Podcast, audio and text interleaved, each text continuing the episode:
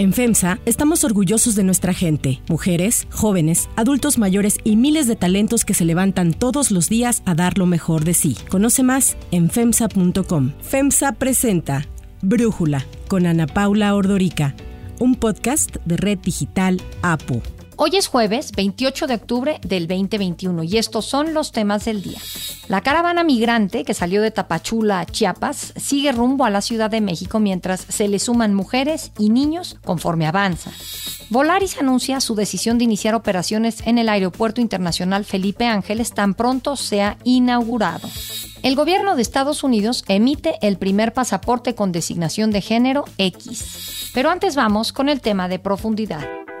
Consulto a esta Asamblea en votación económica si se admiten a discusión. Señora Presidenta, le informo que no se admiten a discusión consecuencia, los artículos se mantienen en los términos del proyecto. Tras más de 10 horas de discusión, el Senado aprobó la Ley de Ingresos de la Federación, la miscelánea fiscal y la Ley Federal de Derechos, que en su conjunto buscan captar 7 billones 88 mil 250 millones de pesos en el 2022, así como combatir la evasión fiscal, promover la cultura tributaria y mejorar la prestación de los servicios públicos. La minuta fue aprobada en lo general y en lo particular con 67 votos de Morena y sus aliados, el Partido Verde, el PT y el PES, 47 del PAN, PRI, Movimiento Ciudadano y PRD y una abstención. La mayoría de Morena y sus aliados desecharon las 199 reservas presentadas por 49 senadores de oposición. Los dictámenes aprobados contemplan la ley del impuesto sobre la renta, la ley del impuesto al valor agregado, la ley del impuesto especial sobre producción y servicios, la ley federal del impuesto sobre automóviles nuevos, el Código Fiscal de la Federación, la ley de derechos y la ley de ingresos. El senador del Grupo Plural, Gustavo Madero, lamentó que no se le moviera ni una sola coma a la propuesta planteada por Morena. El paquete económico que incluye los criterios de política económica, la ley de ingresos, la miscelánea y el presupuesto deberían ser los instrumentos para corregir las grandes desigualdades sociales, económicas y regionales que mantenemos en México y esto no sucederá. De acuerdo con la oposición, la propuesta aprobada no impulsa la recuperación económica del país ni apoya a los sectores más afectados por la pandemia de COVID-19 y en cambio se aprobó un terrorismo fiscal con medidas como obligar a los jóvenes de 18 años, aún sin empleo, a darse de alta en el Registro Federal de Contribuyentes. Para la senadora priista, Verónica Martínez, la inscripción de los jóvenes al RFC, más que una medida para evitar el robo de identidad, parece una medida para controlar a todos los ciudadanos. ¿Por qué obligar a los jóvenes de 18 años a inscribirse en el Registro Federal de Contribuyentes si ya determinaron que no tendrán que presentar una declaración mientras no tengan ninguna actividad económica? Parece una medida de persecución para que el gobierno tenga el control sobre toda la población. Otra de las disposiciones controversiales son los nuevos límites a las deducciones de las personas físicas que donativos a organizaciones de la sociedad civil, en donde 26 senadores presentaron reservas a la modificación del artículo 151 de la Ley del Impuesto sobre la renta, argumentando que se pone en riesgo el trabajo de las organizaciones de la sociedad civil que de forma altruista donan recursos para poder apoyar tareas fundamentales en materia de salud y educación que el Estado no tiene capacidad de atender y en muchas otras materias. Sin embargo, Morena y sus aliados aclararon que esta reforma solo afectará al 4% de los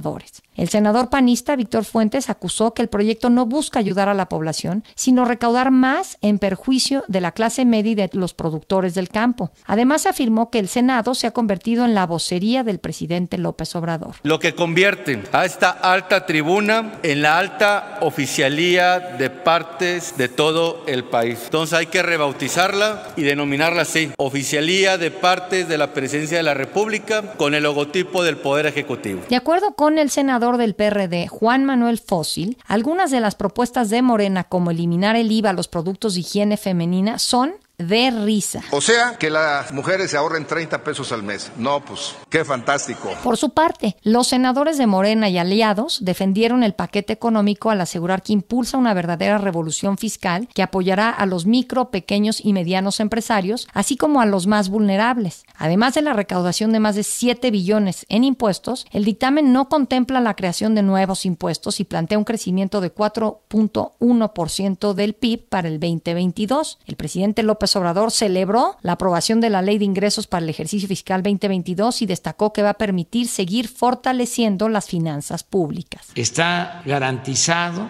el financiamiento para la educación, para la salud, para el desarrollo, para todos los programas de bienestar, garantizado el que van a poder tener sus sueldos todos los trabajadores al servicio del Estado. El análisis.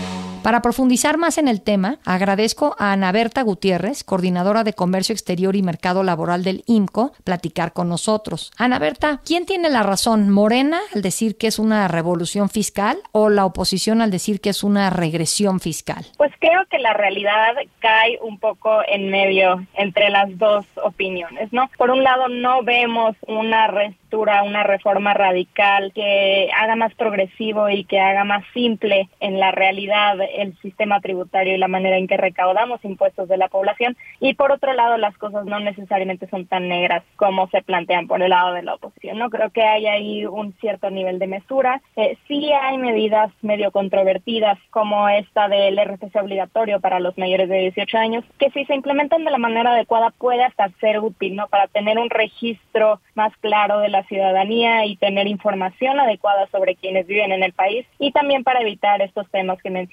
de los posibles fraudes de identidad que se pueden llevar a cabo. No, esto es muy importante que le demos seguimiento y que se implemente de la manera adecuada, pero no necesariamente creo que tenga que resultar en un tema de terrorismo fiscal como se menciona en algunos casos, ¿no? Por otro lado, hay medidas que, pues, si bien pueden no ser eh, un cambio radical para el sistema, pues pueden utilizarse y pueden volverse progresivas y útiles para una disminución de la desigualdad y el tema de pobreza menstrual como esta tasa de 0% para los productos menstruales. No son pequeños pasos, pero no necesariamente hacia atrás, ¿no? Ahora, algo que menciona el presidente y menciona Morena es que no hay incremento en impuestos, pero lo que sí hay, y ya mencionaste, es un cambio, cambio en el tema de qué tanto se pueden deducir los donativos, sino que se está haciendo un cambio general a qué tanto se puede deducir bajo la ley del ISR, ¿no? Antes estábamos en un 32% de deducibilidad en el agregado de los ingresos y ahora este número cambia a 15% de deducibilidad de una bolsa común y solo 10% de aportaciones complementarias al retiro por separado. Entonces sí hay una reducción ahí que por un lado pues significa cambios en los ingresos tributarios del país, pero también puede significar menores facilidades para cierta parte de la población. Entonces no es realmente claro claro que haya un cambio suficiente en simplificación como para denominarlo una revolución fiscal, pero eh, creo que la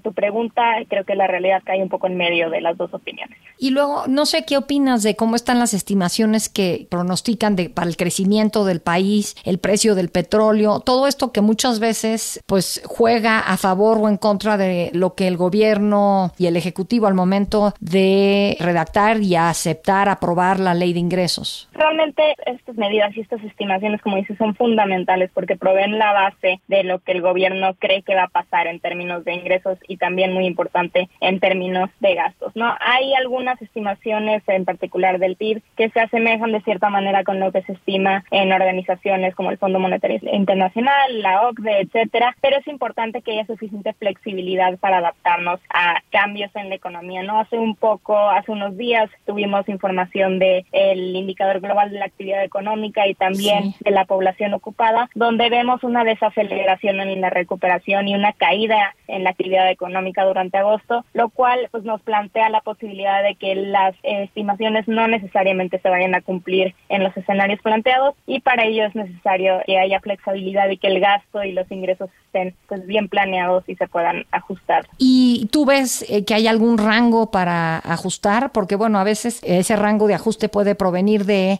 inversión extranjera o inversiones nacionales, pero pues ahorita eso no es algo bollante, digamos. Es fundamental eh, de la mano de una buena planeación de las finanzas públicas seguir haciendo o empezar a hacer esfuerzos para atraer inversión, como mencionas, también para reactivar el consumo interno, que es un motor fundamental de la economía, y para poder continuar con el impulso de las exportaciones que en este momento, particularmente en el sector automotriz, se está viendo afectado por los temas de cadenas de suministro a nivel global, ¿no? Aquí, pues realmente es eh, darle seguimiento, ver que se aprueba en un par de semanas en términos de la ley de gasto, porque también el gasto público, recordemos que tiene la capacidad de impactar de una manera muy importante el potencial de crecimiento del país, ¿no? Mediante el gasto público, mediante la inversión en infraestructura que se hace. Entonces, realmente, pues es cuestión de darle seguimiento, hacer planteaciones realistas y ver qué tan posible es que se cumplan estas estimaciones. Y ahorita que hablas inversión en infraestructura, pues estamos viendo en ese sentido, pues hay tres grandes proyectos en donde se va a invertir mucho dinero. Está Dos Bocas, que son casi 50 mil millones de pesos, el aeropuerto Felipe Ángeles, que son 11.450 millones de pesos, el tren Maya, 64 mil millones de pesos. ¿Eso cuenta como algo que le va a redituar al país? Realmente estos proyectos, como sabemos ya desde hace un par de años que se plantearon, no necesariamente tienen la cantidad de estudios y análisis de potencial de rendimiento y crecimiento económico al final como resultado de ellos, siempre vienen de la mano con un incremento en el empleo, porque necesariamente va a incrementar el empleo a la hora de contratar a gente para la construcción, para la administración, pero no necesariamente significa que vayan a expandir la base de infraestructura productiva en el país, la cual idealmente querríamos que volviera más fácil la ejecución de negocios en el país y la creación de nuevas empresas, ya sean grandes o pequeñas. Entonces creo que ahí eh, hay potencial y hay posibilidad y oportunidades de ajustar el gasto, que no necesariamente se van a aprovechar, ¿verdad? Pero hay oportunidades para darle atención a programas que tengan mayor rendimiento para la población y para la economía. Ana Berta Gutiérrez, muchísimas gracias por darnos tu análisis eh, sobre este tema que luego es bastante complejo. Si te gusta escuchar Brújula, te invitamos a que te suscribas en tu aplicación favorita o que descargues la aplicación Apo Digital. Es totalmente gratis y si te suscribes será más fácil para ti escucharnos. Además, nos puedes dejar un comentario o calificar el podcast para que sigamos creciendo y mejorando para ti. Hay otras noticias para tomar en cuenta. 1. Caravana migrante. La caravana migrante con cerca de 4.000 personas, en su mayoría centroamericanos y haitianos, que salió desde Tapachula, Chiapas, retomó su camino y, tras recorrer poco más de 20 kilómetros, llegó ayer en la tarde a Villa Comaltitlán, en donde pasaron la noche. Al salir de Huixla, en donde hicieron su tercera parada, los migrantes lograron pasar el punto de inspección aduanero, militar y de migración que las autoridades instalaron. La caravana ha ido creciendo conforme avanza. De los migrantes que la integran, poco más de 1.200 serían menores y de estos el 70% son menores de 7 años. Esta nueva caravana que ha avanzado apenas unos 60 kilómetros en total busca llegar a la frontera con Estados Unidos y aunque su tamaño es menor a las que salieron en 2018 y 2019 es el mayor grupo que se ha movilizado desde la pandemia. La región vive una ola migratoria sin precedentes desde comienzos de año con un flujo histórico de 147 mil indocumentados detectados en México de enero a agosto, el triple que en el 2020. Además, la cifra de arrestos en la frontera con Estados Unidos rebasó los 1.7 millones de inmigrantes, según la Oficina de Aduanas y Protección Fronteriza. Tonatiu Guillén, excomisionado de Migración, alertó que tan solo de julio a septiembre de este año se registraron 200.000 personas que llegaron a la frontera con Estados Unidos, lo que es un récord. Sin embargo, alertó que la problemática se ha vuelto un asunto mexicano porque a partir de junio del 2020 volvió el flujo de conacionales hacia el norte. Para Brújula, este es el análisis que hace Tonatiu Guillén, profesor del Programa Universitario de Estudios de Desarrollo de la UNAM, sobre el fenómeno migratorio. La parte mexicana de esta migración es la más importante considerando a los países de origen. México actualmente ya es cerca de un tercio del total de la problemática en flujo y esto implica que los mexicanos nuevamente volvemos a los Estados Unidos como una alternativa económica, pero también como una alternativa de refugio. En distintas regiones del país, como todos sabemos, existen situaciones de violencia y de inseguridad que generan desplazamientos importantes. De esta manera, razones económicas y también otras desagradables como violencia e inseguridad explican que México sea ahora el centro y origen de un tercio de la población arribando a Estados Unidos, buscando alternativas económicas, pero también solicitando refugio. 2. Volaris y el aeropuerto Felipe Ángeles.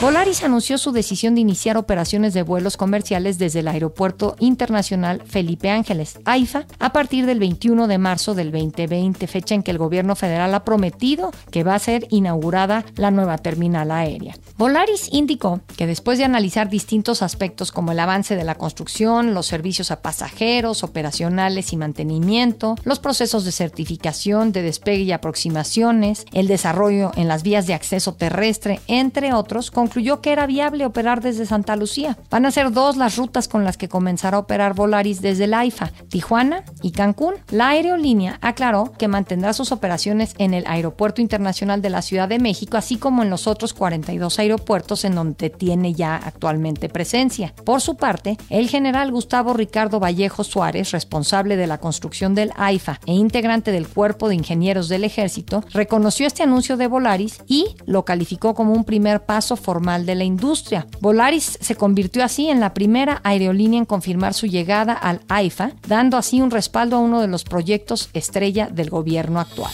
3. Pasaporte con género X.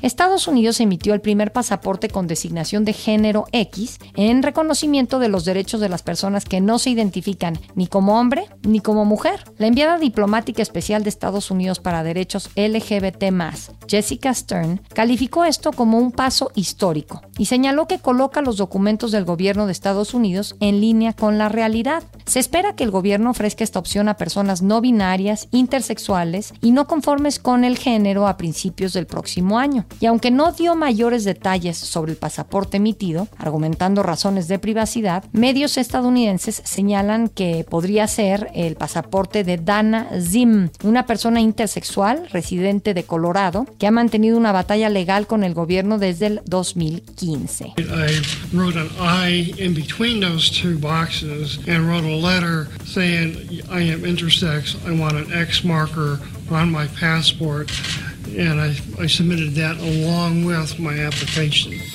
Yo soy Ana Paula Ordorica. Brújula lo produce Batseba Feitelson. En la redacción, Ariadna Villalobos. En la coordinación y redacción, Christopher Chimal. Y en la edición, Omar Lozano. Los esperamos mañana con la información más importante del día. Oxo, Farmacias ISA, Cruz Verde, Oxo Gas, Coca-Cola FEMSA, Invera, Torrey y PTM son algunas de las muchas empresas que crean más de 245 mil empleos tan solo en México y generan valor como parte de FEMSA. FEMSA presentó Brújula con Ana Paula Ordorica, un podcast de Red Digital APO.